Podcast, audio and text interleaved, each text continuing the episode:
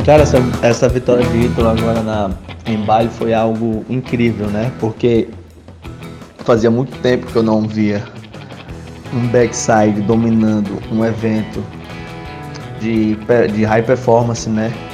Como o Ítalo em, em Keramas. Geralmente você vê um backside dominando uma onda como Chopo, que é uma onda tubular, é, Cloud Break, que é uma onda tubular, mas onda assim, high performance de tipo muita manobra, manobra agressiva, progressiva e até mesmo alguns tubos.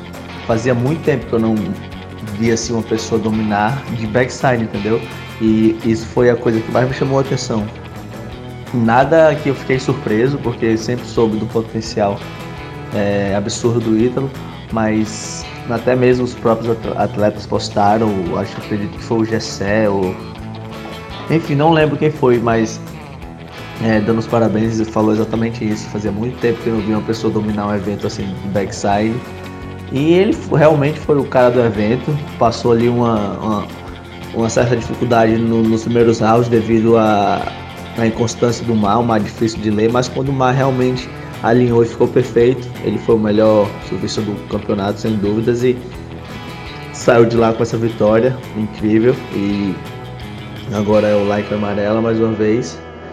E tá tendo um ano alucinante, tem de tudo para ser campeão do mundo, mas como ele mesmo falou, é, o ano é longo, precisa manter o foco e cada vez melhorar, melhorar mais. E quem sabe aí trazer esse título mundial tão sonhado aqui pro, pro nosso Nordeste.